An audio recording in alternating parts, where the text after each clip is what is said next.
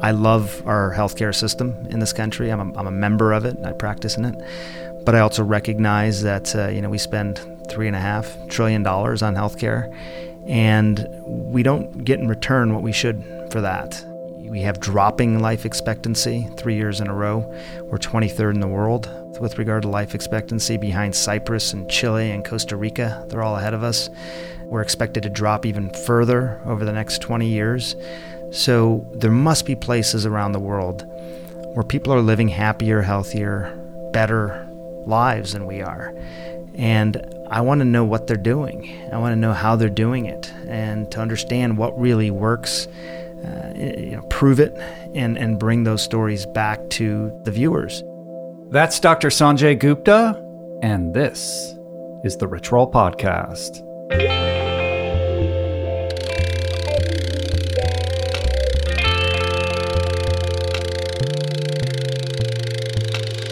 Rich Roll Podcast. I think we can all agree that Western medicine is a good thing, an extraordinary thing. The progress, the scientific advances that we've made when it comes to everything from the diagnosis, the treatment, and the curing of acute conditions, uh, previously thought incurable diseases, is absolutely staggering.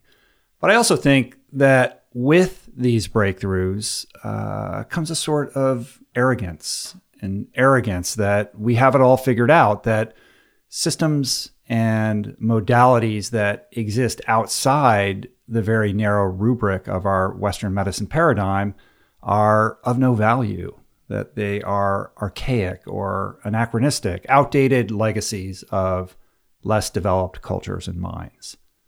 But is this always the case? Or do lessons remain to be learned from taking an objective look at how other cultures approach health and well being?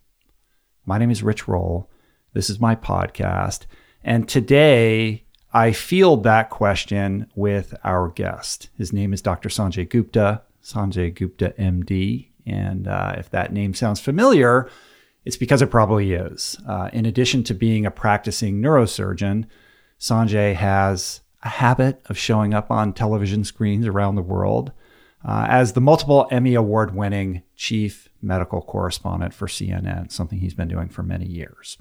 And to answer this question, Sanjay travels around the world. He looks for people who live longer, live happier, live more functional lives than anyone else on the planet. Kind of like my buddy Dan Buettner did with all the work he's done with the Blue Zones, but also a little bit different. And Sanjay pulled all of this together for this really cool CNN original series that aired recently called Chasing Life. Uh, it's really great. It's a must watch if you haven't seen it already. And it's just a part of what we're going to cover with this man today.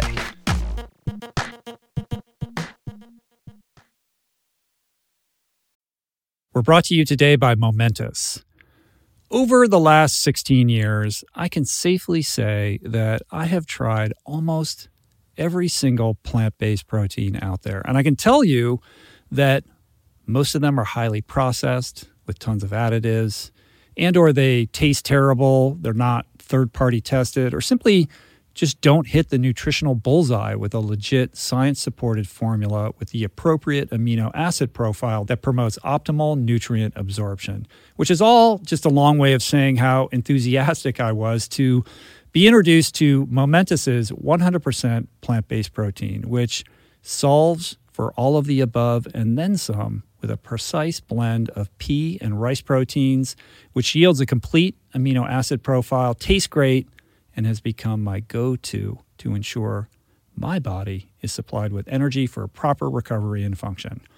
Momentous products are simply the best in the industry, which is why they're used by over 90% of NFL teams, by Olympians, Tour de France champs, and world class athletes across every sport. With all the BS in the supplement world, I trust Momentous's industry leading quality standards and quality. Try Momentous for yourself by going to livemomentous.com slash richroll for 20% off plant-based protein and all of their top-of-the-line products. That's L-I-V-E-M-O-M-E-N-T-O-U-S dot com slash richroll for 20% off. We're brought to you today by On. I am a total gearhead. I love researching the latest technology for the sports I enjoy, and I've learned that people often overlook apparel. But what you wear isn't just clothes, it is, without a doubt, technology.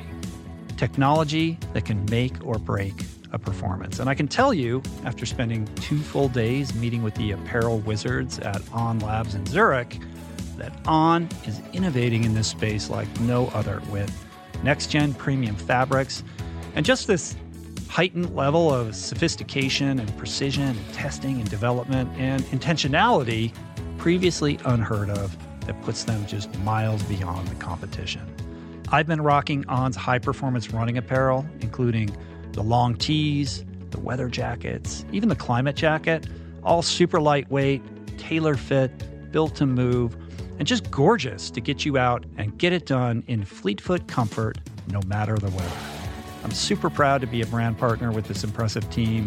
From increasing product sustainability to improved energy return and impact protection, truly Swiss innovation at its finest. To get you moving, On is offering an exclusive 10% discount. To redeem, head over to on.com slash richroll and use code richroll10 at checkout. We're brought to you today by a very exciting brand new sponsor, Go Brewing. I am sober. I don't drink. And I devoted so many episodes of this podcast to the unreal benefits of an alcohol free lifestyle. Why? Because even if you don't have issues with booze and suds, no amount of alcohol is good for you. At a minimum, it wreaks havoc on your sleep and produces a hangover that destroys your energy, your mood, and your focus. At worst, it turns your whole life upside down.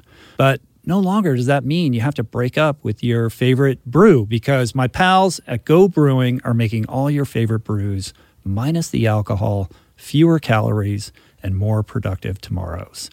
It's not every day that I get the privilege to witness the inception of a company collaborating with our podcast, but that's exactly what happened with Go Brewing. I'm going to tell you this story.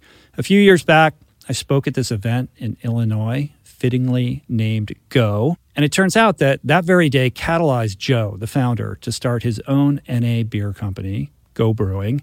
I had no idea about any of this until I bumped into Joe at Jesse Itzler's Running Man event the other month in Georgia. And he shared this story with me. I savored his fare in all its varieties and deeply moved by the mission and what he shared with me, and just impressed with the insane taste and quality of his alcohol free concoctions, I wanted to help share the discovery. Made with natural ingredients faithful to traditional beer styles, Go Brewing has an impressive lineup of delicious, small batch, craft, alcohol free brews, all without added sugar or artificial processing. My favorite is their double IPA, not just another story, but basically, you just really can't go wrong because everything they make is brewed to perfection, worthy of trying yourself, which you can now do at gobrewing.com. That's gobrewing.com and use the code RICHROLL for 15% off your first purchase. Okay, Sanjay Gupta. Oh, he's a beautiful man of many talents neurosurgeon, best selling author, television show creator, investigative journalist uh, war correspondent, husband, father. I mean, I don't know if there's anything this guy can't do. And if that's not enough, in 2009, President Barack Obama offered him the position of U.S. Surgeon General, which uh, he declined. We talk about that today. And today we cover it all. We cover his origin story, his incredible career, uh, the importance of storytelling in journalism, what it was like to work in the White House, uh, what it was like covering conflict zones overseas, how he manages his work life balance, uh, the current state of healthcare in America, what he learned traveling the world to study health, happiness, and longevity, doing his Chasing Life show, and uh, the not to be overstated incredible impact uh, that he has had on my own life. So I love this man. Sanjay is a friend, he is a mentor, he's somebody I've wanted to get on the show from the get go. And I'm delighted to help share his story with you guys today. Uh, I do want to mention one final little weird thingy I feel like I need to address. Uh, during the conversation, about 55 minutes in or so, uh, right when I felt like we were finally just getting warmed up and hitting our stride. Uh, Blake, my video guy, slips me this note that I guess was from Sanjay's publicist that said Sanjay had a hard out and that I had five minutes to wrap up the whole thing. So, needless to say, uh, this was news to me.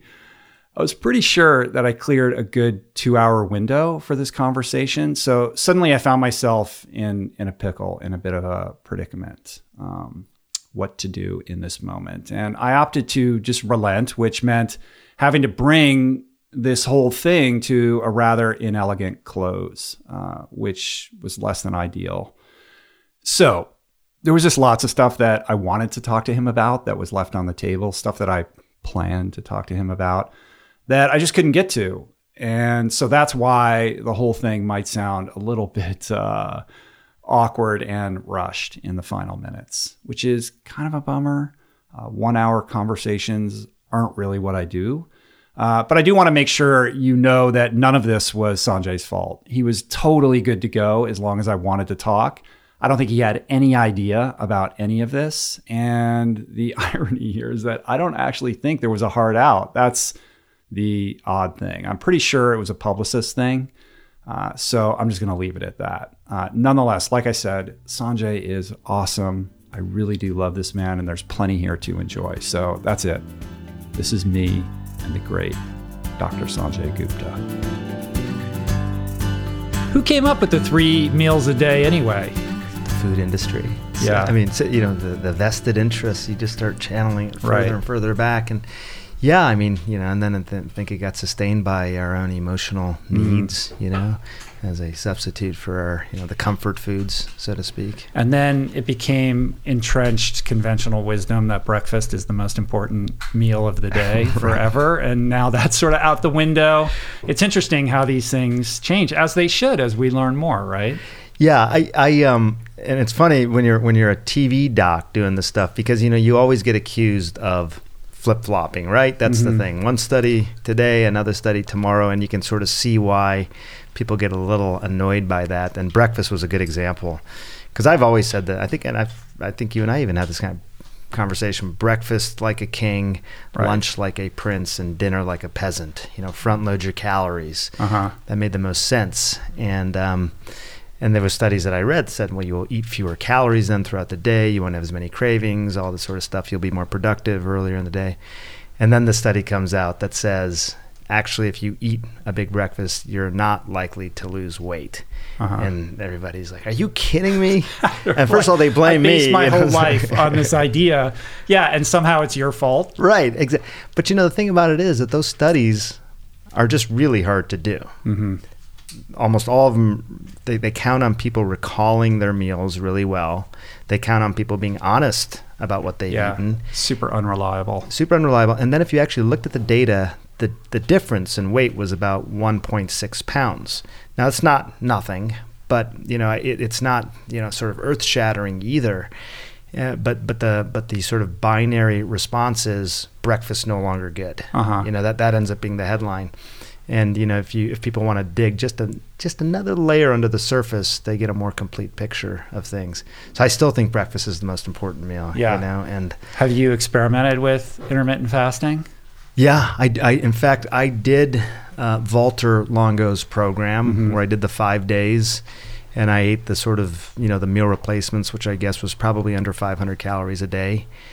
And the one thing he said to me, and I experienced it, was sort of by end of day two, you think you're hungry day one, end of day two, I felt great. Uh huh. I actually felt like I probably had more energy than a guy who'd just eaten 500 calories for the entire day.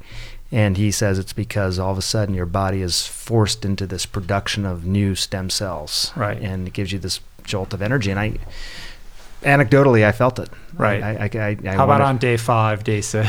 How long did you do it for? you know, it's I did I did five days, and Yeah. I, and I'll tell you, by day five, I sort of thought to myself, I had a, a fleeting thought that if this was the rest of my life, I could probably do do, it. it. Right. I could I could do it. I, I'd probably have days where I splurge from time to time, but for the most part, eating you know a low calorie diet like that, um, I you know once I got past the first day and a half, I found it not that not that challenging. Right. Yeah. Yeah. So- It's cool. I mean, I've been doing intermittent fasting where I just eat dinner. You know, Mhm. like I, and I, I've kind of acclimated to that. Like even when I'm training, I find Wow. that unless I'm training really hard, and it's not something I would recommend doing all the time, but to kind of tap into that once in a while, Yeah. it's empowering too because you realize like I don't, you don't have to be dependent on these things that you think you can't go more than a couple hours without. Yeah. Yeah. Yeah. And I always, people must ask you all the time, like, oh, you travel all the time. How do you, what do you do on airplanes? You're on Right, right. airplanes constantly. It's like, well, at the most, you're looking, unless you're going intercontinental, you're looking at five or six hours. right. It's not right. that big of a deal, really. True. Bring Yeah. some nuts and some bananas or something like that, and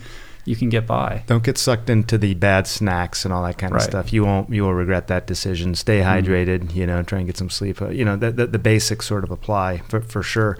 But I think that not not sort of saying, well, I deserve to to be able to break a bad break a habit and you know do something Right. a cheat food or whatever. You don't you don't necessarily deserve that. You know, that's Uh-huh. the thing. It's just because you're traveling. So I try and be good about it. Uh, you know, even if I'm on the road. You're on the road all the time, though, aren't you? Yeah, no, I, I I'm on the road a lot. Uh, in some ways, I find that I can be more disciplined on the road. I'm the only person that I'm accountable to on the road is me. Yeah. When I'm home, I have my wife and I have three kids, and you know I got to be a team player. Mhm. So you know, if if a meal may involve something that I otherwise would not eat, uh, am I going to be obstinate and say, you know, I refuse to eat, you know, or make everyone else eat what I want to eat, you know? And so you know, it's just it's it's it's living.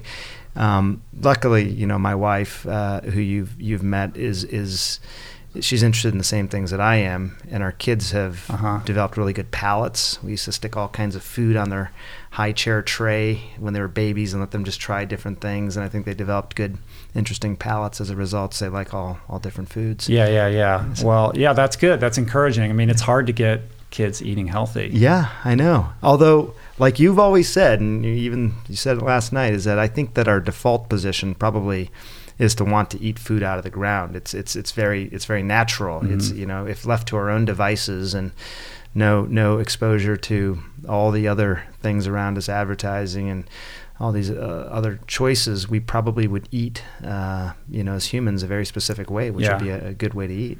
But that exposure is a problem. And when you have kids, they are exposed to those things, and you're not always controlling their environment. And so it becomes a, a bit of a dance trying to It guide really that, does. you know. Yeah.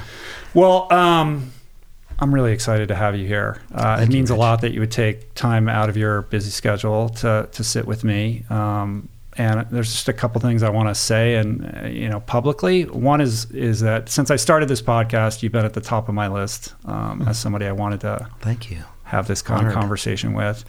And just to kind of create a little context, um, you have played a massive role, whether you're aware of it or not, in my own personal story. You know, back in 2008, 2009, when I started doing these ultra events and trying to figure out how I was going to change my life and having made certain progress in that regard. Um, I was still, you know, practicing law and very unhappy in that, and trying to, you know, sort of read the tarot cards about what would come next. And you, unbeknownst to me, had taken an interest in my story and came out here. We did a story. I wrote a little blog post for Yeah. CNN, and it really changed the trajectory of my life. I mean, that was, you know, perhaps from your perspective, you know, just an interesting small gesture, but it was one that really kind of moved the tectonic plates on how I thought about what I do and the possibilities for what it could become. And you really catalyzed an energy in me and have encouraged me from afar and sort of mentored me from afar um, to kind of blaze this path that I'm on. So I just wanted to thank you Wow. for that and acknowledge that. Um, it's been super meaningful to me. Rich, thank you. I mean, that's that's um, means a lot to me. I want to. We have these mics in front of us. Other than lean Mhm. across the table and give you a hug. I, I, I, I uh, that means a lot that you that you, know, you tell that story. And you know, we don't know sometimes about you know how life's going to unfold or the people that we're going to meet. And I, I definitely felt like when we met, and and I was super inspired by your your story. You know, just just what you had overcome and. And I think we're all trying to overcome something. And even in my own life at the time, I was trying to overcome things. So Mm. selfish in a way because I draw off your energy. Um, but man, you, you've, um, I'm so proud of you, and I think everyone's so proud of you. And uh, looks at you as a beacon of inspiration when I'm when I'm working out and I and I'm digging deep and I feel like I cannot dig any deeper. I think of you. Mm. Well, I think of Rich. Roll. I think of that picture on the cover of Finding here. Ultra. Yeah. You know. no, Um, seriously, you really you you really are. I mean, and you, there's you the majority of people that you've inspired are people you will never meet. You know, Eh, there's just all these people out there who who you you touch. And I mention your name. I say I'm going to see you, and you know they they, they know Mm-hmm. you. They they're inspired by you. You've you've changed their lives. So I, I appreciate that I've done something small for you because you've done so so much for so many people. Well, I appreciate that, um, and and you're a big reason of you know why I started this podcast and kind of wanted to propagate and spread this message of health and Yeah. wellness and longevity and fitness and all the things you know that we that we both love. Um, so let's get into it a little bit. I mean, the first, you know, you you have a really interesting story and trajectory of how you became. You know, I'm always interested in the superhero origin story. um, you do so many things in addition to being the chief medical correspondent for CNN. I mean, you're doing docu series. You you do you do 60 minutes. Are you still doing 60 minutes? Right now, that's Yeah. on hold. I got to you know Right. you got to make decisions in terms of Yeah. know. Writing books, and Yeah. you had a television show for a while. Monday mornings. Like, how do you balance all of this? Um, I think you need to be realistic at any given time in terms of what you're you're taking on. Uh, you know, there's there's it's it's a full life, but I think for me, uh, all these various things fit together in some way. I don't think of the, them as independent things. I, I think you know if you're if you're doing a lot of things in life, no matter what it, what they are, finding time to really figure out what the connective tissue is between these things makes a big difference. Um, it makes it easier for you to organize your time, to prioritize things, to figure out how you can get uh, multiple sort of use out of something. Like if you're working on something and you think, well, that could also be beneficial to another project or to somebody else who's working on something, to make sure that you're constantly collaborating that way and sharing. I mean, for me, you know, medicine and health and wellness has always been the common denominator. I continue to practice medicine, you know, which is my first and truest love. That kind of pulls everything together. But the idea that, you know, when I see patients in the office, 90% of them don't need an operation. They just need to be educated about something Yeah. through television. We're sort of doing the same thing. You know, the the docu series to me was uh, based on the realization that that when I teach people things, stories are what matter. Stories are what really force something into the brain, make it memorable, and make it more likely to be shared. So it's still teaching, it's still educating Right. my patients or potential patients, but just in different ways. So I learn something one place, I apply it somewhere else, and it's busy, but it's really good. Uh-huh. It's really good. How often are you practicing medicine? What does that aspect of your schedule look You know, like? on, on paper, it's it's sort of like a 50-50 split. I mean, I operate every Monday, uh-huh. every other Friday. I see patients in the office on Thursdays. I think people Um, would be really surprised to hear that. I, I would imagine most people don't realize that you're actually still a practicing doctor. Yeah, I, I, I know it's it's funny, and it's it's it's it's funny for me because that that is still very much how Mm-hmm. I see myself. You know, I mean, I I started thinking about medicine when I was 16 years old, and I finished medical school 26 years ago now. Mhm. And I've been practicing neurosurgery, you know, for, for a good 20 years, and so it's it's um it's a big part of my life, and and I you know I think I see everything through that lens still. Um, uh, through medicine, through neuroscience, through you know my interest in the brain and the spinal cord and all that. But but I've in some ways kept those parts of my life a little separated. I never Uh-huh. wanted, and the people at CNN are, are so good at. I operate on Mondays. They they know that. They, They they, leave me you. alone. Ronnie's you know. not like texting you. Ben is not. Yeah, typically not. yeah. but um, you know, it's but it's it can be busy. Sometimes you'll get breaking news and things that. Uh, Mhm. But you know, they they all say, and and I say that you know, obviously my hospital life and hospital world comes first. Right. And I'm, I see myself as a doctor first, and and luckily they see the world that way as well, and they're very respectful of it. So, 18 years now I've been doing this, and it's Wow. that sort of blended life has sort of worked out. Yeah, yeah. So you grow up in Michigan, Mm-hmm. a precocious, smart kid, born to Indian immigrants. Yeah. Very first, first gener- Your parents are first generation. First generation, Yeah. yeah, yeah. Um, mom was born in what is now Lahore, Pakistan. Mhm. People know of maybe this partition that happened in 47. led to the greatest, largest, I should say, human migration really in history, uh, all through South Asia. My mom was one of those people as a five year old kid who then lived as a refugee for the first Wow. dozen or so years of her life. Uh, my dad was from northern India. You know, they they ended up meeting in the states, which is very unusual for, for people for Indians who got married at that time. It was almost all arranged marriages. It's kind of a funny story. My mom is is goes to school in Oklahoma. Uh-huh. She comes here to go to engineering school. She wants to become the first woman engineer in the automotive industry. So drives from Oklahoma to Detroit. That's you know that's where the cars are being made. And ironically enough, her car breaks down in Ann Arbor. So she's immigrant from the other side of the world on this this mission to become the first woman engineer in the automotive industry. She has no friends, no money, broken down car. Uh huh. And what do you do? Right? You're in a strange town. So you go to the phone book and you look for Indian sounding Oh names. Yeah, yeah, that's what it was like, right? So you Uh-huh. go to an actual phone booth and you pick up an actual phone book and and you look up names. And so most common Indian name Patel, right? So Right. goes and finds a Patel, calls Patel Just cold calls. cold calls and but you know when you're when you're living in such a small you know community of people at that point nothing's a cold call because everybody everybody is so they want to take care of each other Mhm. they want they want they're really invested in everyone's success so calls this patel guy but he's not home his roommate is whose last name is gupta Wow. mm, her future husband That's amazing. My father. So what is this like late fif- 50s, early 60s this or something? uh, no it's it's um, late 60s it's 66 Mm. 67 that time frame right.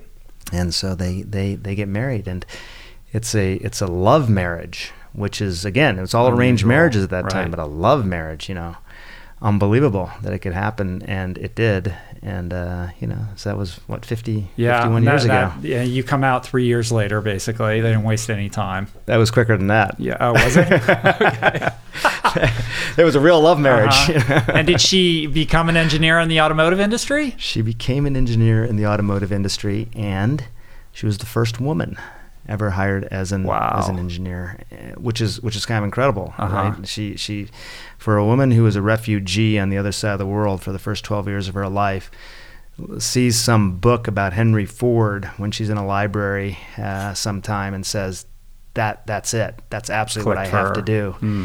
and you know there's this is india i mean girls didn't even go to school let alone go to college go to grad school talk about becoming an engineer and so she did it we're, we're very proud of her you know that that that was uh, coming from being a refugee Yeah. for seven years, you said? 12 12. Oh, my word. 12 years and it's it's interesting i i um you know she's the only person i i know obviously that lived Uh-huh. that life and you know it's it's it's interesting because her way of dealing with people her way of navigating herself through situations her way of not taking no for an answer you know just being so so uh, so steadfast in, in how she approaches things, Mm. I think in some ways comes from her life as a refugee. You know, a little girl in a refugee camp, you've got to figure things out, and that's I think it's she's tough. She's a tough lady. If you met her, you'd love her, but you'd also see that you know Mm. someone who's who's clearly been toughened by that. But yeah, she um, she got the job as the first woman engineer, and uh, and um, you know this I think in a lot of ways opened up that path for a lot of other future women engineers. Yeah. So did that make her a taskmaster as a mother? Yeah. I would imagine that very, uh, up, you know, sort of education focused. very very Uh, education focused and very um, you can't do that i'm sorry is that what you said you can't do that if i ever said Uh-huh. I, I can't do that mom I, i'm sorry I, I don't understand you Yeah. can't do that or you won't you know? It's just it was very it was there was always this sort of feeling like she never she never held it over us that let me show you what my life was like although we all knew the story. But the idea that we would think of something as too challenging or too hard or you Mhm. know whatever was probably never going to be an acceptable excuse for her. So i can't was not something Not that was said.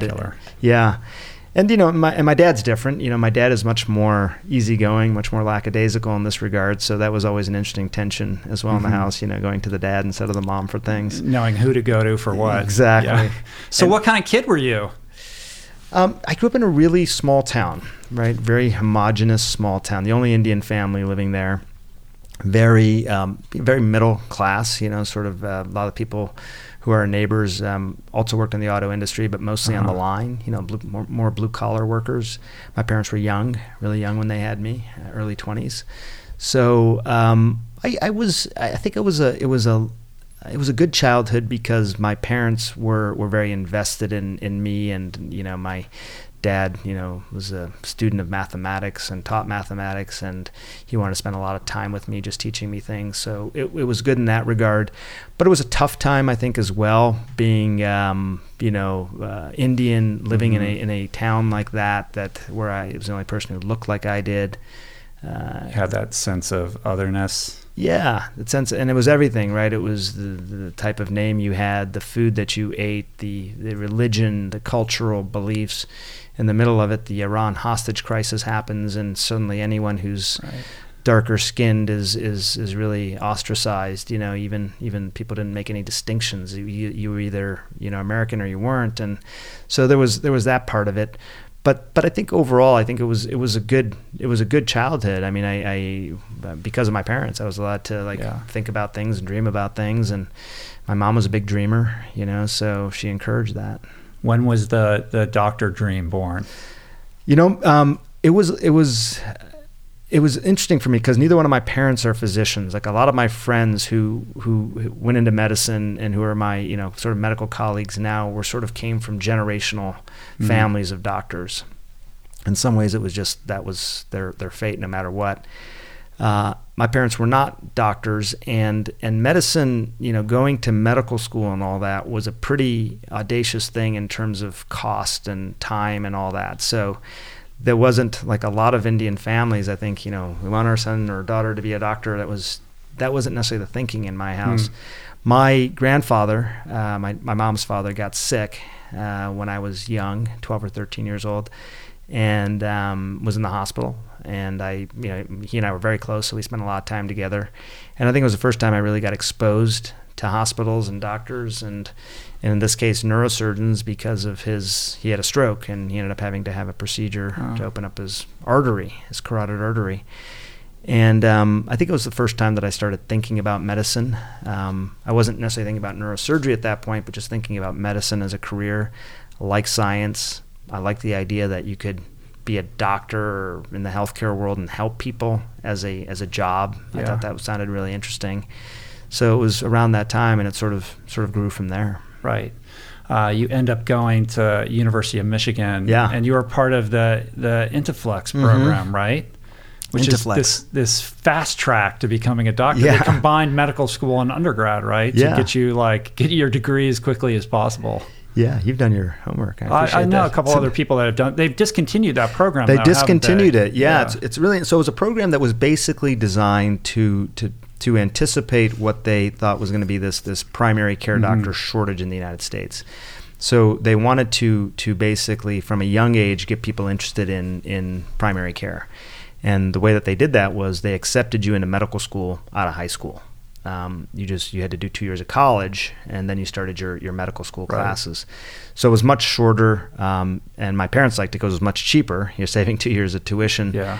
Um, but I think part of the reason that it got discontinued ultimately was that the idea that people would go into primary care fields only uh, it didn't it just didn't necessarily pan out that way you know i went into neurosurgery a specialized field mm-hmm. friends of mine went to ophthalmology or other other specialized fields so but it was a great opportunity if you were certain you wanted to be a doctor and i made that decision at 16 years old that right. i wanted to be a doctor which is you know my kid's 13. I can't imagine her making that decision, which is, you know, really not positioned. Yeah. I think, was it Erik Erikson? I think, you know, the, the, the evolutionary psychologist, he talks about the fact that really not until our mid 30s uh-huh. should we be making any important decisions about job, yeah. about marriage, about whatever, you know. I mean, listen, I didn't start figuring it out until my mid 40s. so yeah. I don't, I don't know how somebody is supposed to know what they're, they're supposed to be doing at that age. It's crazy. I know. But our system is set up to, for that. We're supposed to know. Yeah, you you you you you need to develop that those decisions and have that inertia that sort of carries right. you in that direction early on. Otherwise, you feel like you're behind. You, yeah, you missed the boat. Yeah. Your life is over. It's right, never exactly. going to happen. You know, it's crazy. so where does that? Where do you begin your practice then? So you know, the way the neurosurgery works, after you finish uh, med school, you do you, you train, and training for neurosurgery is seven years long. Mm. Uh, so it's very it's the longest, um, which again wasn't something that my parents appreciated too much because you're still going into debt during that time. You're making some money, but you still have a lot of debt from med school. Then I did a fellowship on top of that, so it was like eight years long, seven and a half, eight years long. Um, and then I stayed on at the University of Michigan for a while. I had trained there, went and did my fellowship elsewhere, mm-hmm. came back and stayed on faculty there. And then uh, a few years after that, moved to Atlanta and the Emory Clinic. And Emory Clinic has sort of been home for Where 18 years. Yeah. Right. So, how does the whole media career begin? somebody knock on your door and say, "Hey, you got a face for television? Or face for radio." How does this happen? the um, it's it's it's really serendipitous and and you know there, there's there's no strategy here and so like people when I'm trying to give people advice on on blending their lives with something else I have to remind them that sometimes you just gotta uh, accept things that are serendipitous. So for me, I, you know, in the midst of this, when I was in my training, I got really interested in healthcare policy and writing mm-hmm. about it. And I worked at the White House for a while, mm-hmm. um, mostly writing about healthcare policy uh, working right. as a White House fellow. It's like early 2000s when you were doing this that? is late 90s, 97, oh, wow. 98. Uh-huh. So um, Clinton administration. And, um, you know, as a White House fellow, and then very interested in healthcare and wrote speeches on healthcare for First Lady and the President. And what's interesting is that there was a guy who was running CNN at the time named Tom Johnson who who would oftentimes come around the White House, and there's sort of a porous border, I think, between public service, the White House work, and media. Mm-hmm. You see it a lot nowadays, right? People sort of going from White House work, then they're becoming analysts or pundits right. on television. It was happening back then as well, and and Tom wanted to build a medical unit, he that was his desire. He he had been a newspaper guy at the LA Times, ran the LA Times, now was doing television, knew that medical and health and wellness was just a really important thing that he didn't think was getting enough coverage. He wanted to build a medical unit. And this is in 97. He was mm. talking to me about this and I frankly didn't know what that meant. It was it, there was no context for it. You know, there was occasionally medical reports on television, but like an entire medical unit, you know, what would that do? What would it be doing when it wasn't actively doing television? You uh-huh. know, all that sort of stuff. So I kind of I kind of um, you know we kept in touch, but I didn't really understand what what that sort of work would entail. Four years later, five years later, I moved to Atlanta to to take this job at the Emory Clinic, and I run into Tom physically uh-huh physically run into him in, in the airport. And he's this big guy and he's got this booming, deep voice, and you know, Sanjay Gupta, Tom Johnson, yeah. good to see you. You remember me? You should come by CNN. And um, I said, sure, you know, I'm living here now. I'd love to see CNN. I'm a news junkie.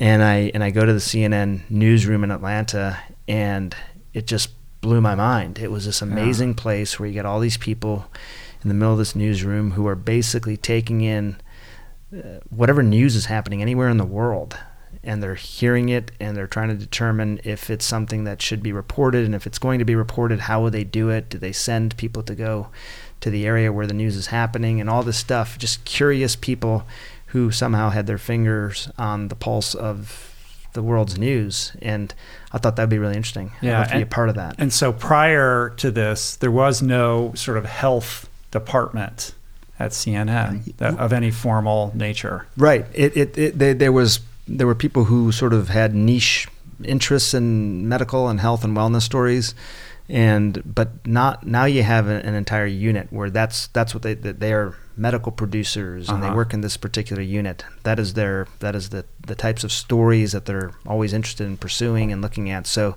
it's it's totally different, I think, in mm-hmm. some ways because of Tom over the last twenty years. Right. So he says, "Come on board." You say, "Okay," and then yeah. I mean, it, so the, so now just keep in mind the timing here is really interesting because it was August of 2001, and and you know it's first term, first year of George W. Bush's presidency and I'm a healthcare policy guy, right? Besides practicing neurosurgery, healthcare policy is kind of how he knows me from the yeah. White House stuff. And he's like, you can talk about, uh, you know, the president's new healthcare plan because there was a healthcare plan back then as well.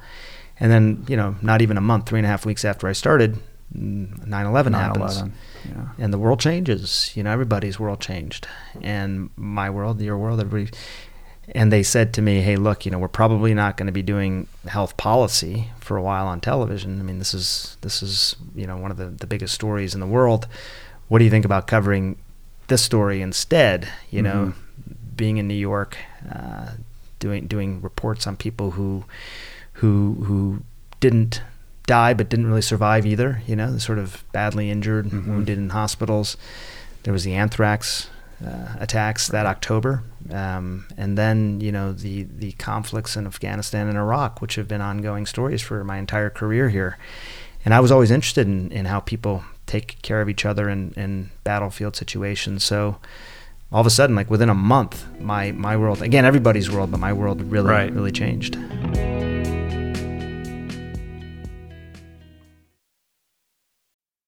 We're brought to you today by Birch.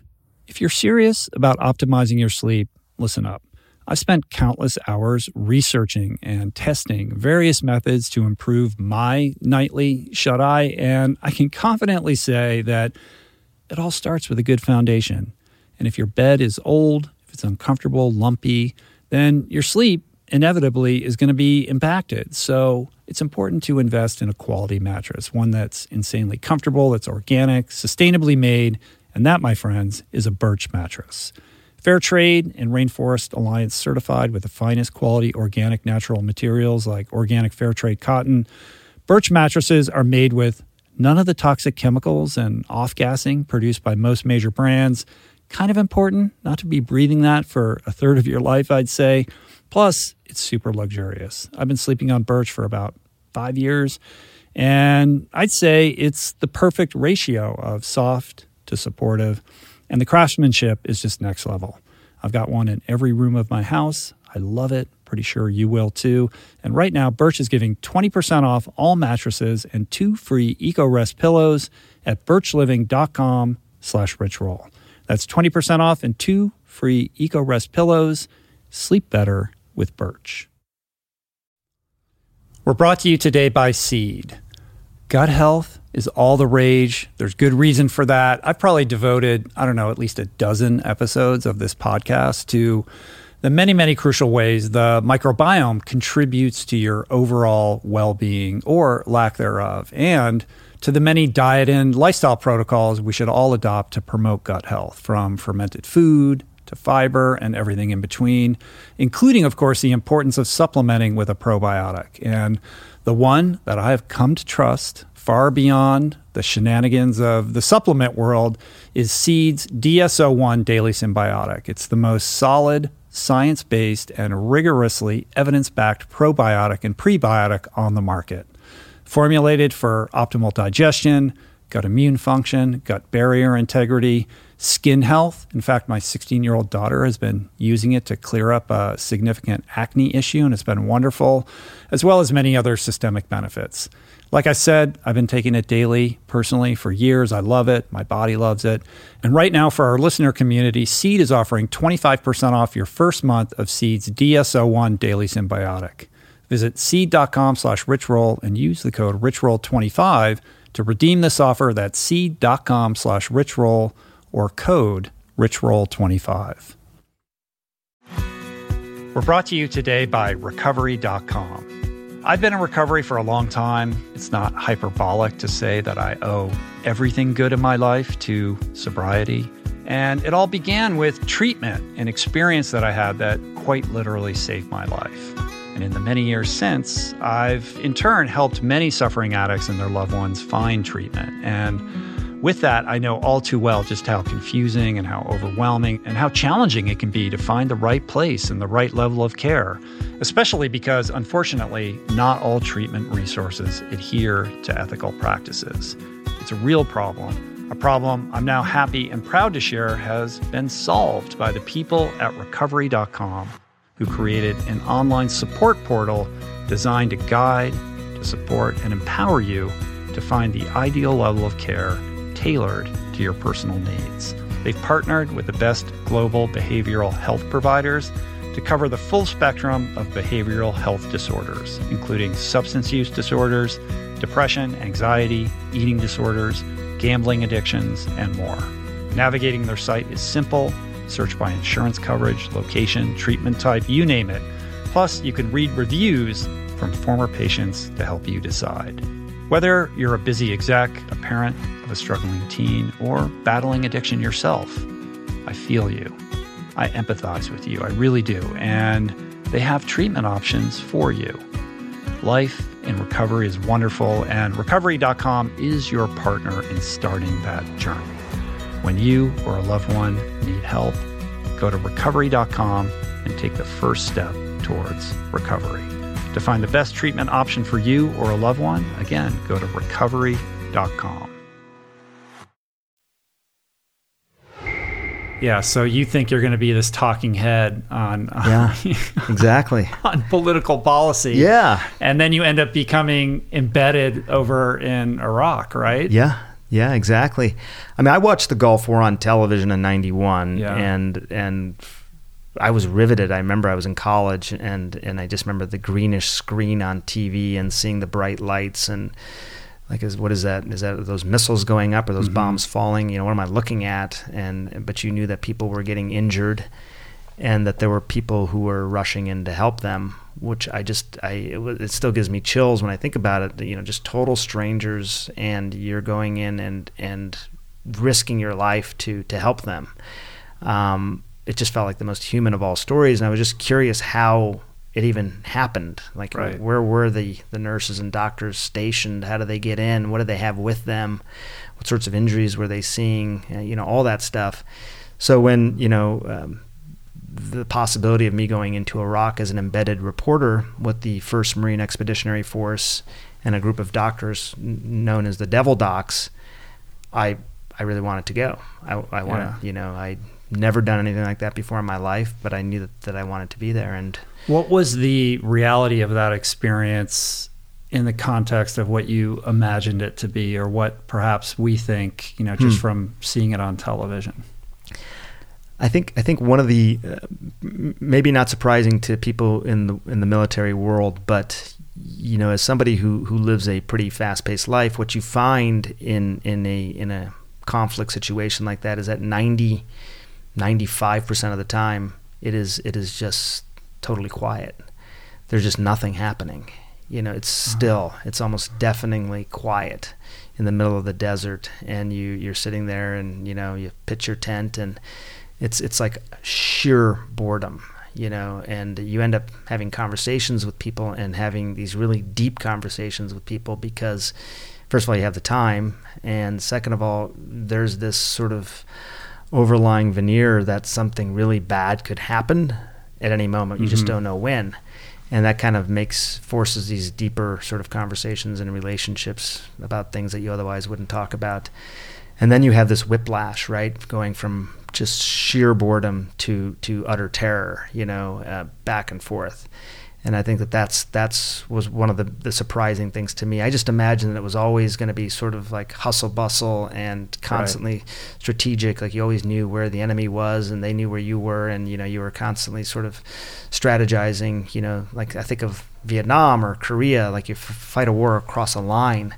Here it was hopscotching around the desert, nobody really knowing for certain what was about to happen. You could be riding along on a Uh-huh. convoy ride on a beautiful day, just staring at the sky, and all of a sudden you're you come under fire, and you think, "Oh my God, I could die," you know, uh, right now. And, Right. and and I was just fine looking at the sky a second ago. So things like, like, that. wait, I'm a neurosurgeon.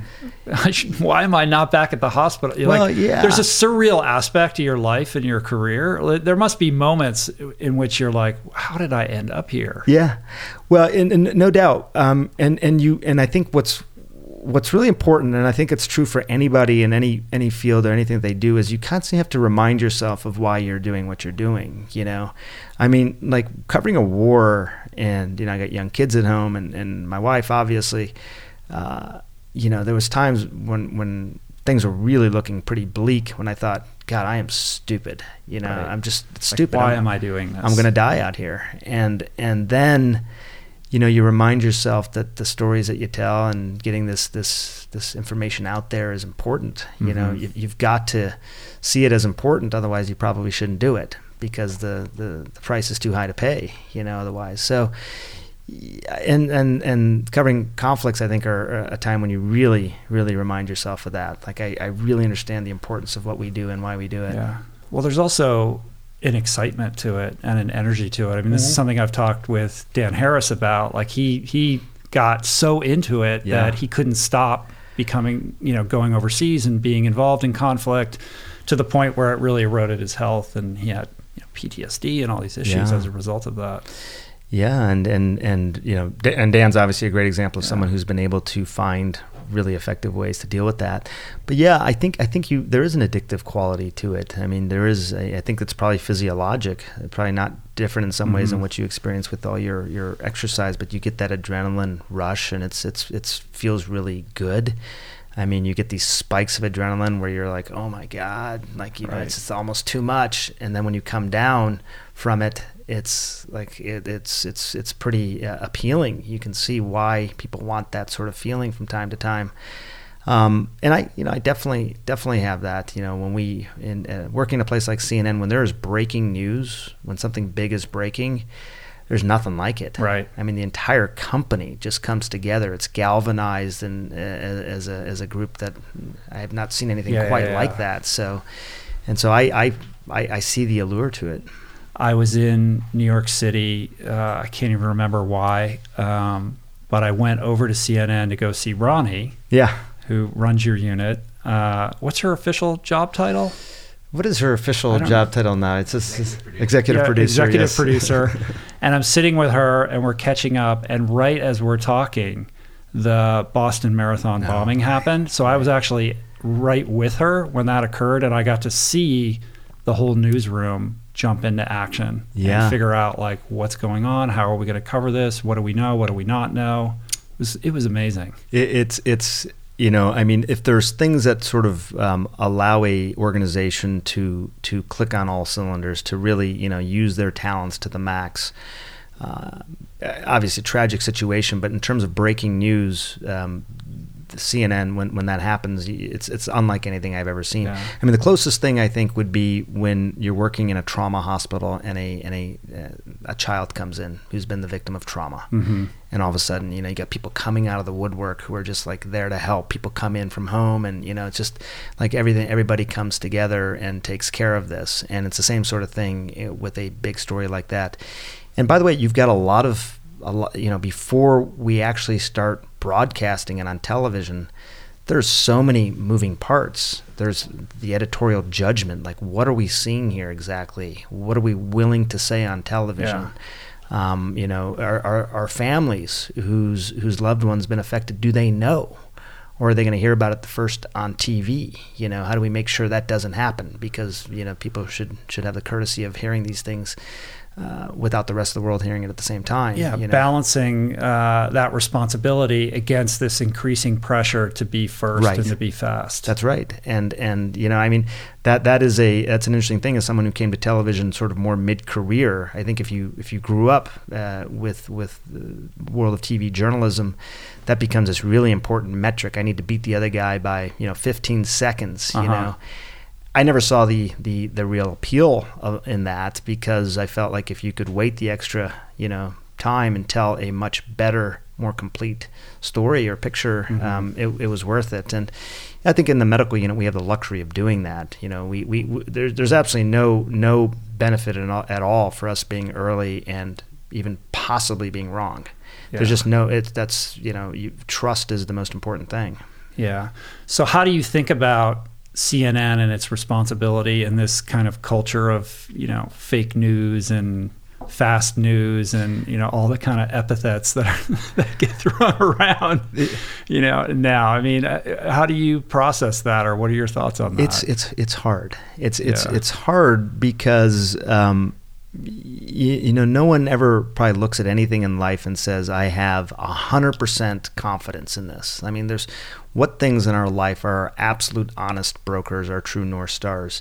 Very few things. I mean, you know, um, uh, small businesses in your community, you know, mom and pop stores, those within the military. There are certain organizations that tend to be very, very high trust organizations, but just about everything else government, media, even mainstream medicine. There's always a bit of suspicion or distrust. Mm-hmm. So anything that sort of opens up that that that crevasse even more, the president calling you know CNN fake news, gives voice to you know people's sometimes totally unsubstantiated suspicions, but but just gives it voice all of a sudden. So you you know it it makes it hard. You you, you have to in some ways you don't do anything different than you normally do. You you want to make sure that you're right, you're accurate, yeah. you're uh, maintain that level of trust, that relationship with the audience. But yeah, it's hard. I think it's really hard probably for the political reporters because in, right. in some ways it may even be dangerous for them because people um, they get really angry and you know they they people's there's people who who you know who worry about their own physical safety as a result mm-hmm. of of these I think largely unfounded suspicions. But it's so it's it's been challenging. Yeah, yeah. Well, the, the temperature is different than it was just a few years ago, and you know some of that that that there there can be a healthy mistrust, and that sort of puts the pressure on the media to yeah. maintain that level of integrity and honesty. But when it tips over into you know insanity world, uh, I would imagine it makes your job more difficult. But yeah, I mean, you're not you know overtly reporting on politics you're you know you do breaking news around health but most of what you do are these long form mm. kind of heavily researched long tail stories yeah and and that's that's a that's that's a real luxury certainly in our world of, of television to be able to uh, to, to really dig into topics, to have programming time long enough to be able to tell these stories, and you know, so you feel very lucky when you get to be able to do it. But yeah, you you you you have everything really buttoned up. I mean, you, you spend a, uh-huh. most of the time producing something like this, a, a long form medical story, is, is right. the research, is the background. Uh, and then, you know, telling the story part of it comes very naturally. But we, we, you know, the facts and the evidence and all that really kind of lead the way with these types of stories. I feel like I get to get a mini master's degree in, you know, thousand different topics, which is which yeah. is a lot of fun. Yeah, yeah, yeah. Well, you're very deft at communicating. Your communication you. skills are amazing. And you have this, I sort of see you as somebody who is steeped in the science and has this, you know, history and experience in, in medicine and all its facets.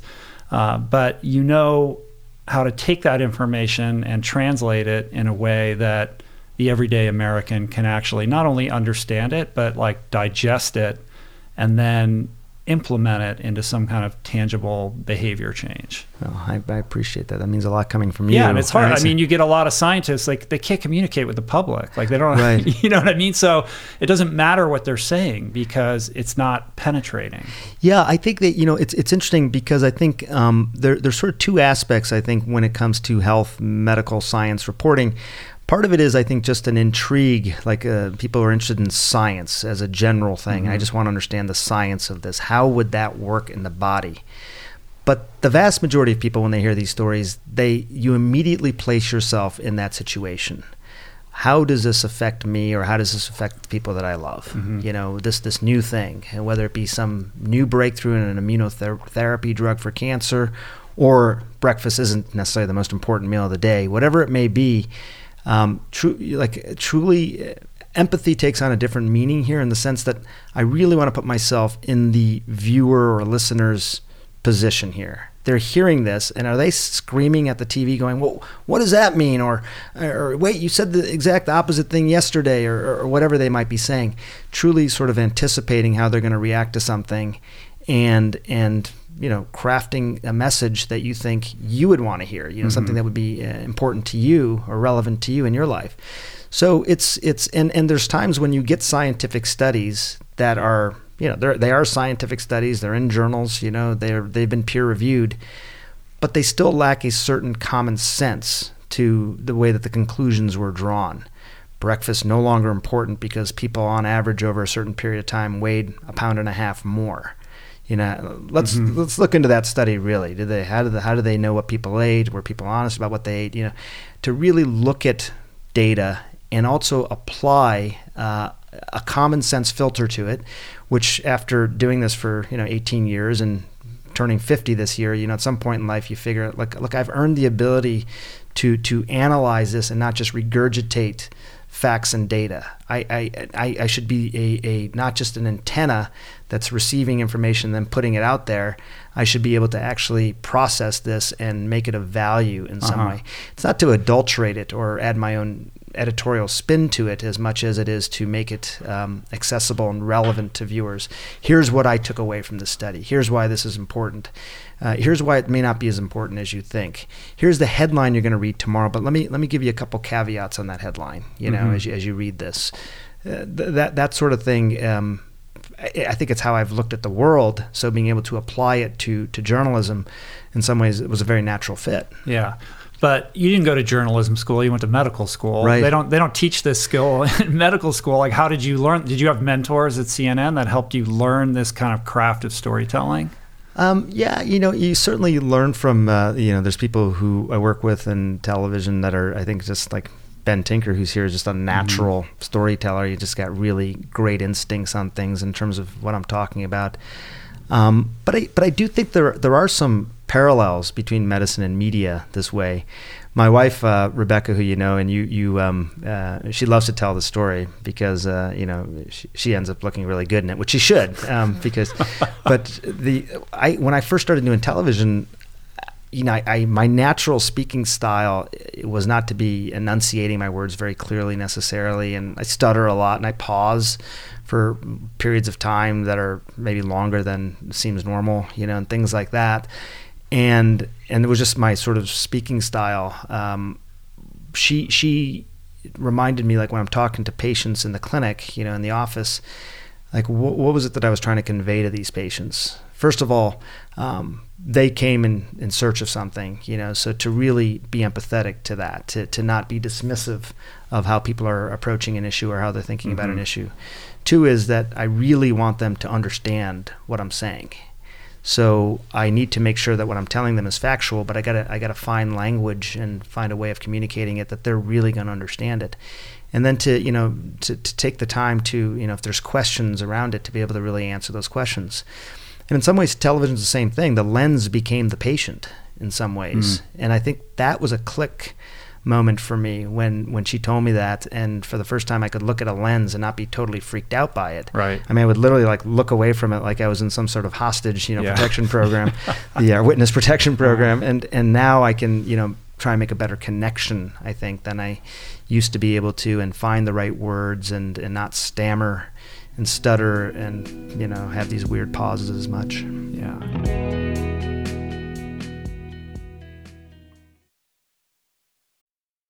What is the meaning of life? What happens when we die? What is our purpose here? If, like me, you ponder these delicious existential questions, I have got just the thing for you. It's called Soul Boom. It's a podcast hosted by everyone's favorite best friend and my friend, the deep thinking and deeply hilarious Rainn Wilson, where he communes with intellectuals and entertainers, theologians and philosophers in intimate exchanges that tickle the mind, heart, and yes, the soul. Subscribe to Soul Boom on YouTube or wherever you get your podcasts and explore other groundbreaking series at voicingchange.media.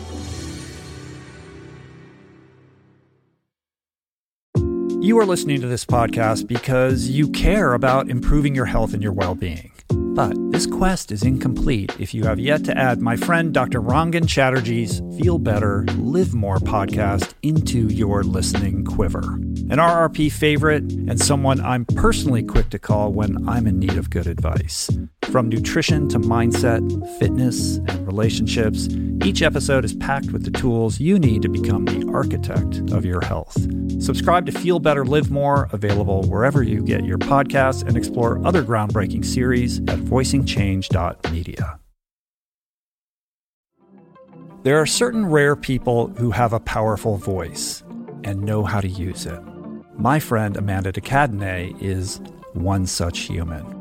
The podcast is called The Conversation because it is the conversation, a groundbreaking series of raw and honest exchanges on the issues that matter most mental health, sex, politics, ambition, gender roles, and more. Listen to the conversation wherever you get your podcasts and explore other groundbreaking series at voicingchange.media.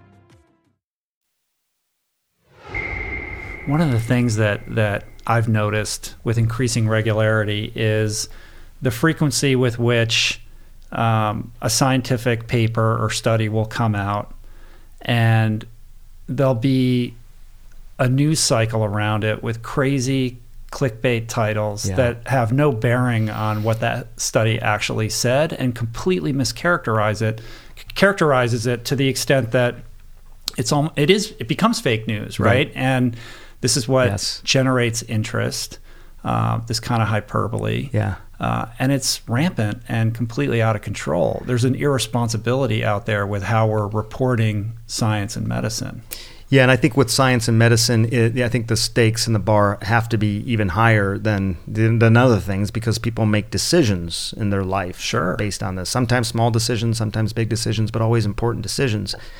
I think that w- one thing is is um, there's a lot of you know I'll call them fly by night organizations, organizations that aren't really interested in being around for the long haul. They come in, they they want to they create a lot of content quickly. Uh, they use clickbait headlines, and their goal is to basically, you know, make make as much money as they can by generating a certain readership and viewership. But they they don't they're not investing as much in the long term relationship with the consumer, because the consumers read the articles that accompany a clickbait headline and they say, well, wait, hang on a second, these don't match up. The headline and what you've put in the article don't match up. And after a while you, it just becomes a violation of trust. And so but it can last long enough a couple of years for companies to you know have generated revenue get acquired do whatever and then they're out i mean i think you know there is an advantage of working at a at a company that has been around for a long time has has an interest in being around for a much longer time because they they take the the the sacred relationship between you know the the producer of the content and the consumer. They they they take that very seriously. And um, you know we, we you know we try and be careful about that. I, I'm sure that there's examples you could point to at CNN.com of that exact thing. But I, I would dare say I think it's further and fewer between as Uh-huh. compared to other places Yeah.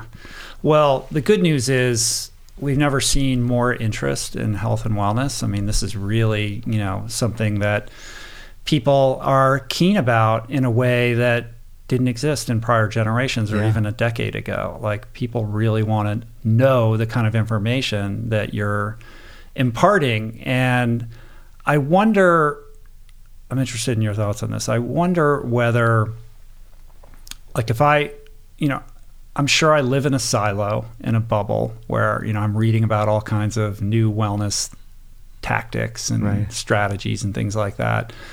Um, but is this really, is this trend penetrating the mainstream in a meaningful way?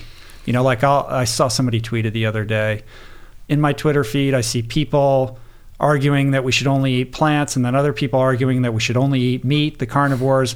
But I go out in the world and I just see people eating donuts. you know? right so it's definitely not penetrating that guy right Yeah. Um, I think I think I think you you sort of have said this, but this idea that that wellness has taken on a bit of an elitist sheen, that it's it's become sort of a a, uh, a privilege of of the more wealthy or the people who have more resources. And I think there's probably some degree of truth to that. You know, to simply practice healthy behaviors for some reason uh, seems like much more of a luxury uh, rather than a than a necessity or a basic right for people. Um, I think that the first part where people are very interested in this is is is true, um, and that surprised me a bit. You know, you sort of, I sort of imagined people would go get their information about health and wellness, you know, from their doctors or from their nurses, from from medical establishments. And when I started doing this work, I realized that there's a real appetite for this type of knowledge in other ways uh, television, magazines, the internet, and things like that. And keep in mind, this is 18 years ago that I started. So obviously now you see that, but 18 years ago, even, there was a huge, huge appetite uh, uh, for Right. medical content in these ways. But I think that um, I think that the the uh, the idea of of do I trust it, right? I, I think I think th- th- going back to the suspicion thing, people will get this knowledge, but part of the reason it may not always penetrate is because do I trust it? Is someone just trying to make a buck off of me, mm-hmm. or are they are they is there some vested interest that I'm missing here? Or if I'm looking up a new drug, is it just the pharma company, or do I really trust the government's recommendations on diet? Whatever it might be, like who are who are the honest brokers when it comes to health and wellness? Who are the people who I, I, I, say they have no other vested interest in other than giving me good, reliable knowledge that will help my life mm-hmm. in some way? And you know it's it's hard to find, and and what we see in the news cycle with what's happening in the pharmaceutical industry, and yeah. even with certain government guidelines, you know the the the diet plans that change year to year. Uh, I think that just makes that sort of uh, that makes it worse. It makes it hard to find that honest broker. Yeah, the same uh, the same trends that give rise to mistrust of the media, uh, you know, provide mistrust, create mistrust in the medical establishment in general. Yeah, the pharmaceutical industry. People are even questioning whether their doctors really know what they're talking yeah, about. Sure. And of it, again, there's a seed of you know a seed of that is healthy, but at the same time, in this internet world that we live in. Um, you know, this gives rise to the flat earthers and, you know, all kinds of crazy ideas. And it makes it difficult and challenging for the well intentioned consumer to just find reliable information that, that's bankable. Yeah, I, I, I and I, I'm curious. I don't know how you even approach this sort of thing. I mean, I have my own sort of strategies in terms of how I find my own. I'm calling them honest brokers, just as a metaphor. But you know where, where are the where are the places that really don't seem to have any sort of conflict right mm-hmm. because mm-hmm. if you have conflict now look there, there's no reason that a university shouldn't uh, be able to raise money to help fund their research labs and you know keep the keep the hospital you know afloat and all that sort of stuff but if if if there's real conflicts here if you may now make a decision that you otherwise wouldn't have made or reach a conclusion that you otherwise would not have reached because of a financial relationship with, with something or someone or whatever, that's obviously a problem. And if it happens yeah. once, I think the, the trust is, is totally totally violated. So um, it's it's hard to find. I mean, I, I'm not you know, I'd like to think that we in in the world of journalism get to do that. I feel like I've had a chance to do that because I don't, you know, I don't take any money from anyone other than my employers. You know, I don't have any any conflicts whatsoever, which sometimes people find hard to believe. They just assume everyone has vested interest in some way. But I've been, you know, really, really diligent about that because not only because it's, I don't think it's right, but also because once it gets in your headspace, I think it's very hard then to be objective on things. You know, if you feel yeah. like even in the back of your mind you may have some kind of conflict, I think it, it's really hard to be objective but but I think it's harder for people to find those honest brokers who are truly objective in their lives. And you know that that makes it challenging for this stuff to penetrate. So then how do you vet your information sources? It's so this is a it's a big process for me. Mm-hmm. you know i it's um, first of all even reading a medical journal article. So you know people will say well it's peer reviewed it's a double blinded randomized controlled trial. Enough said right? That's it um, I, I, I think I have the ability now to to look at the stuff and and first of all look at the methods of a study, really understand how they how they sort of progressed through this. What were they? What was their hypothesis in the first place? Did they have some sort of preordained, you know, sort of conclusion before they even started the study? How did that influence the findings? And and then to be able to take that and and analyze it myself. Uh-huh. So in some ways, I'm taking existing knowledge, but then applying, you know, two decades worth of analysis to it. Um, I think one of the best examples for me, and this is something where I, I, I learned something personally because I think I was wrong on this, was medicinal marijuana. Yeah, you know, it was it was not a a um, thing that I thought had you know frankly much merit when I first looked at it, but after I was able to look at existing studies and apply my own uh, my own analysis, my own common sense, um, my truly uh, unconflicted, you know, objective uh, opinion and, and thoughts on this, uh, I reached different conclusions. So, so you know that that's just that's that's an example. Yeah, it's existing knowledge with with a healthy dose of of homework analysis and healthy skepticism. Right. Well, the marijuana example was was a big deal when it happened. And Yeah. you kind of made this formal apology, you know, said I, I had said these things in the past, but now after, you know, immersing myself in the science and, and learning about all of this, I've changed my mind. Yeah. And that made like headlines around the world like, oh my goodness, like doctor changes his mind. Yeah, His right. mind. Doctor it goes back to what we were talking about at the very outset of the conversation. It's like science evolves. Yes. You learn as you go. And I worry about a culture in which we're not allowed to change our minds. Right. Yeah. I, I uh, 100% agree with you. I mean, you know, what kind of world would that be where we just figure that we already know it all? Yeah. We're not going to learn anything new.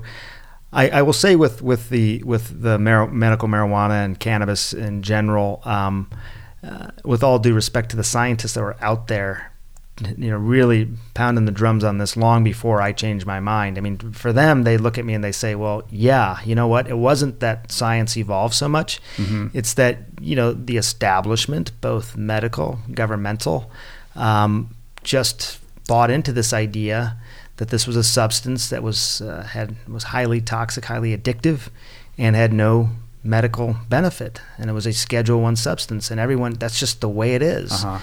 And oftentimes people don't do do the extra digging.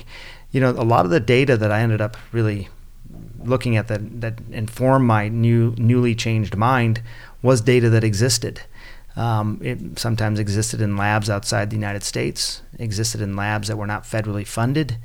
I mean, when you have a substance that is already, you know, preordained as having no medical benefit, it's very hard to do research on it. It's illegal, and the, scientific community is already saying, you know, go look somewhere else. Th- There's nothing to see here, uh, and everyone bought into that. Yeah. I mean, so there's the cultural barriers and Yeah. the cognitive bias that that's right. prevents that realization from occurring.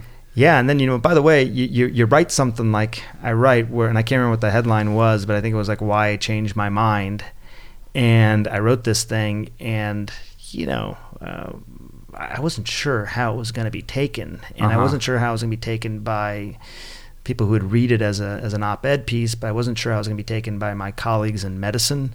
And you know, I work in an academic university. Uh, how the deans and you know the, the, the leadership was going to take it. I mean, it was it was it was a little nerve wracking in that regard. In the end, I was comfortable with it because you know we spent a long time doing this research. I mean, it was well cited, and you know, I had all the all the sources for why I was saying what I was saying. But you know, people could still say, "Hey, look, you became a guy who's endorsing an illegal substance that doesn't have any medical benefit."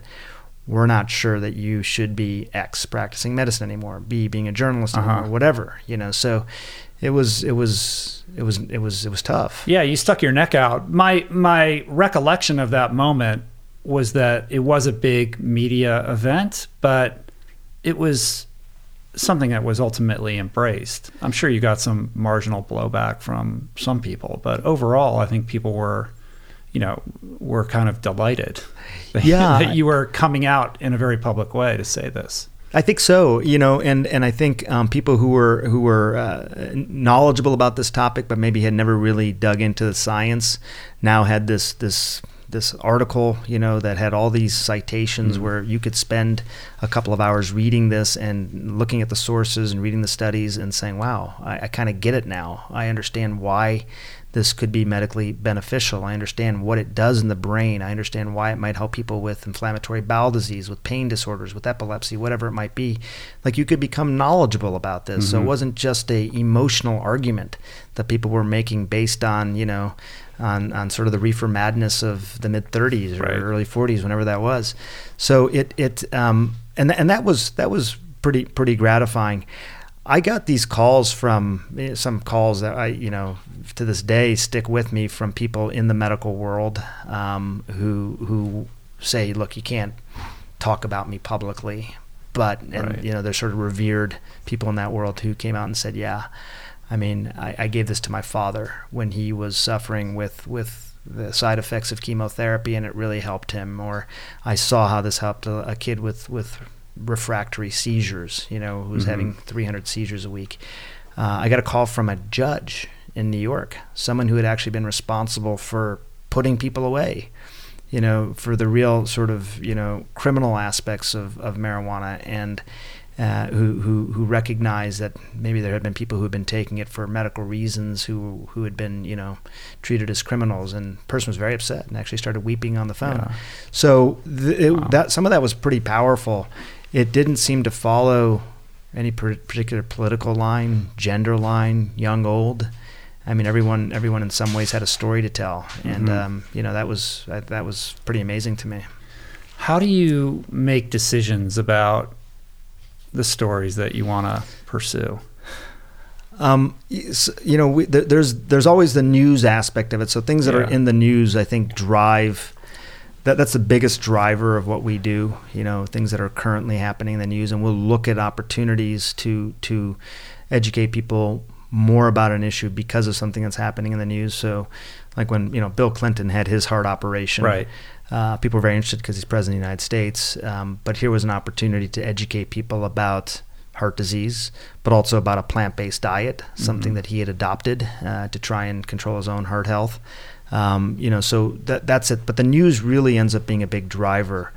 When you're doing a docu series or a series of, of you know longer form things, sometimes you have the, the the luxury of being able to look into things that are totally totally enterprise Right. stories. They don't necessarily have any particular news value in the current news cycle, but they're so interesting. We think they're so relevant that they're going to make some sort of impact on people's lives that we still do it. And Right. uh, and so those are the two big ways. The news is the big tip of the spear.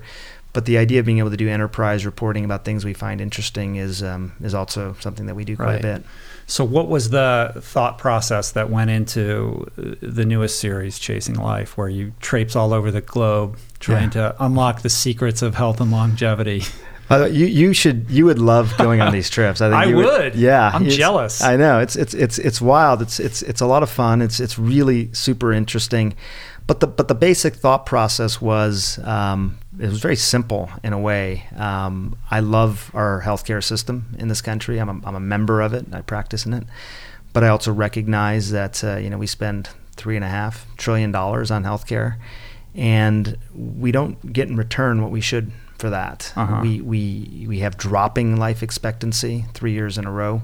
We're 23rd in the world with with regard to life expectancy, behind Cyprus and Chile and Costa Rica. They're all ahead of us. Uh, we're expected to drop even further over the next 20 years. So there must be places around the world where people are living happier, healthier, better lives than we are. And I want to know what they're doing. I want to know how they're doing it and to understand what really works. Uh, you know, prove it and, Yeah. and bring those stories back to, to the viewers. That was that was it. I think you know we live in a really global world now. I think when I first started practicing medicine, the idea of you know some far eastern tradition, well, that's that's that's something fringe and crazy, and acupuncture and massage and all that. And now we have real data behind these things. Well, there's all sorts of thousands of practices like this around the world that we could learn from, that are easily incorporated into our lives, and we could benefit. Yeah. Well, it's exciting. You go to India, you go to Japan, Bolivia, uh, Turkey, Turkey, yeah. all these cool Norway, places. yeah, Yeah. Yeah, I mean it was it was it was amazing. Uh, you know, I got to live in the middle of the Amazon rainforest with an indigenous tribe in Bolivia. I spent time in mainland Japan, the most stressed country in the world, but also Okinawa, where people live over 100 more than Mhm. other places. Italy, you know, just a healthy country. Right. Despite their, their their love of food and, and alcohol and all that sort of stuff, how do they stay so healthy? I you know it was it was it was an amazing experience for me. I would have done it if I didn't you know even if I didn't have a series to produce, I would have still done these trips just to learn. Yeah. And what's interesting is that so many of these kind of quote unquote secrets are, you said it last night, they're like, well, it's kind of common sense and it's kind of obvious. Like they're just living more in alignment with the natural rhythms of, of the earth and the planet. And they're in environments that are conducive to community and eating well and sleep and Yeah. a reduction in stress and all of these things that we have to combat our environment to master. I, that, that that was probably the most surprising thing to me is like even when we were writing, you know, and starting to tell the stories, I thought to myself several times, you know, th- this is going to make sense to people, right? Because this is so obvious. Some of this is so obvious that we live the way humans should live. We move the way humans should move. We fuel our bodies the way humans for most of our existence on this earth have fueled their bodies. That's the way we evolved. Those mm. are the receptors in our body. That's how we were designed. Uh, it, it sounded so obvious sometimes, and yet I would say these things, and people would say, "Really? Wow, that's amazing. I would have never thought that. yeah. It's like, well, you, you, you should have thought that uh-huh. because, uh-huh. you know, we are but the blink of an eye in our human existence. And it doesn't take much research to think about how we evolved and why we evolved the way that we do. I mean, even going back to the cannabis thing, we have cannabis receptors in our body. Why are they there? How did hmm. we interact with our environment in a way that would have evolved us to have cannabis receptors in our body? What do they do? How do we stimulate them? You know, um, and, there, and there's there's countless examples like that. So, I, I I got in some ways to tell people something that was so basic and so fundamental, but needs constant reminding. Yeah, and profound. Yeah, profound. And, and, and and profound. I mean, I, I I love the discussion around it because I feel like it's totally defensible. Like I get whatever we're talking about, I can explain really well not in terms of just how it works, why it works, but the fact that this is this is the way it should work. This is how we humans evolved, and it, it feels big. If you know, I feel humbled by it in some ways. Yeah. Well, my friend, you have a heart out, and I'm going to have to let you go. Um, before I do that, if you can indulge me with one last question, do we have time? Of course. Really quick. Yes. Um, Rich Roll. healthiest uh, man in the world. This no, is fittest I've, man. I've asked world. this question to a number of doctors that have been on the program. Um, was that the question on and, that yellow uh, piece of paper? No, this is this is saying that you got to go. I don't have to go. Do this all day. Um, uh, if you if you suddenly became Surgeon General of the United States, which was actually a very real possibility for you. Yeah. You were very close. Obama wanted you to become the Surgeon General. You ended up um, declining that amazing opportunity. But had you taken advantage of that, or should that ever become your reality in the future, what would be the first order of business? Hmm. I know it's a two-hour answer well, to that, but there's so many there's so many big important issues I think that uh, you know we're dealing with uh, in this country, and I think you know mo- most of the diseases uh, that people are taking care of in hospitals are totally preventable due to lifestyle issues and and the types of foods that we eat. I would certainly work on uh, our food policy, which I think would change a lot of uh, the way that we look at medicine and health and wellness overall. I would um, really uh, beat the drum on our energy policy and its impact on human health. Some of the, the regulatory or deregulatory policies mm-hmm. that are happening now are frightening and, and totally unnecessary and will have a long term impact on human health. Those things the opioid crisis. There's all these things that you know I'd want to dig into, but I'll tell you one thing that has surprised me and that I've learned, and that is the the the real toxic impact of, of social isolation um, on our on our emotional health, our, our, our mental health, and I think in, in terms of our outlook on the world. I mean, we are dying in this country deaths of desperation mm, higher than mm-hmm. any other developed country in the world. Uh, Self inflicted deaths, essentially, suicide, overdose, liver cirrhosis due to alcoholism. And, and I think a lot of it has to do with this sort of psychic stress that we're dealing with in this country. And I think social isolation, loneliness, lack of community, lack of social fabric is a is a big part of that. And I and I always I hesitate a little bit when I say this because I know it sounds sort of hard to define around the edges, fuzzy. Like what does that mean exactly? How would you invest in in creating a social fabric? Well, I have all sorts of ideas on that, but one thing I would start off by saying is that most countries around the world do invest hef- heavily in social fabric, making people feel like they have a true safety net, that they're not forgotten, that they're a part of something larger than themselves. And I think the impact on physical health is something that we are, have learned so much about. When you live a life where you feel some sort of predictability, some sort of security, everything else follows from that. Yeah. Like the bigger problems, mm-hmm. we'll figure we'll figure out the, the, the big ones that we're talking about. But you want to treat the root cause versus just the symptoms that's one that I would focus on for our generation and, and, certainly for the next generation as well. Yeah. That's a solid answer, my friend. All right. All right. That's good. I, got, I have to release you to your life. um, thank you so much for doing this. Uh, I just want to, again, acknowledge you for the amazing work that you do. Um, you're an inspiration uh, to not only me, but millions of people all over the world. And, uh, uh, you know, I just love watching your career from afar. And thank it's an honor and a privilege to, to, to know you and to um, talk with you here today. So thank, you. Thank you. Love you, brother. All Thank right. you. Love you too. Uh, Chasing Life on CNN. Yeah. What's next? Let's chase life. Yeah. Let's do All it. right. Let's do it. Come back and talk to me again, please. Okay, All you got it. Peace. Lads. All right, what do you guys think? I think we can all agree that Sanjay is the best. He's super cool, um, but I think I'm referring more to how I tried to like wrap the whole thing up gracefully. Oh, what I could have done with another hour. But hey, I did my best, and again, Sanjay was amazing. So please let Sanjay know what uh, you thought of today's conversation. You can hit him up on Instagram or Twitter at Dr. Sanjay Gupta. And don't forget to check out the CNN original series, Chasing Life with Dr. Sanjay Gupta. Uh, set your DVR to record it. If you are struggling with your diet, if you are really desiring of mastering your plate, but feel like you don't really know what to do in the kitchen or you don't have the skills or the time, I cannot tell you how much I think our Plant Power Meal Planner can help you. Uh, we basically created this product to solve a very basic problem. How do you make nutritious, delicious eating convenient? And I think we did that. And I'm really proud of this product. It's helping a lot of people out there. To check it out, go to meals.richroll.com or click on Meal Planner on the top menu on my website. And there you will get access to thousands of plant based recipes that are delicious, easy to prepare, and completely customized based on your personal preferences. You get unlimited grocery lists, you get grocery delivery integrated into the product in most metropolitan areas, and you get access to an incredibly experienced team of nutrition coaches who are available to you seven days a week to answer all your questions. And you get all of this for just $1.90 a week. Basically nothing, literally a cup of coffee.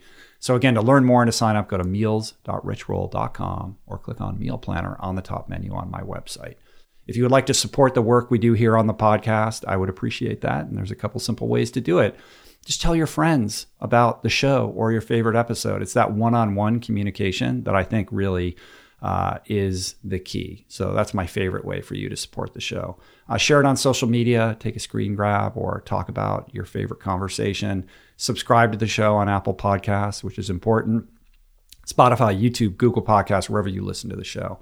Uh, leave a review on Apple Podcasts, and you can support us on Patreon at richroll.com forward slash donate. I do want to thank everybody who helped put on the show today. I do not do this alone. Jason Camiolo for audio engineering, production, show notes, interstitial music, all kinds of other behind the scenes stuff. Blake Curtis and Margo Lubin for videoing and editing today's show. Jessica Miranda for graphics that I share on social media and on the website. DK for advertiser relationships. And theme music, as always, by Analema.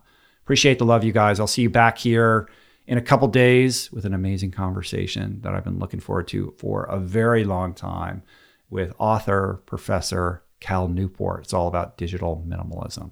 Until then, chase your life, people. Get after it. You only have the now. All right. Peace, plants. Namaste.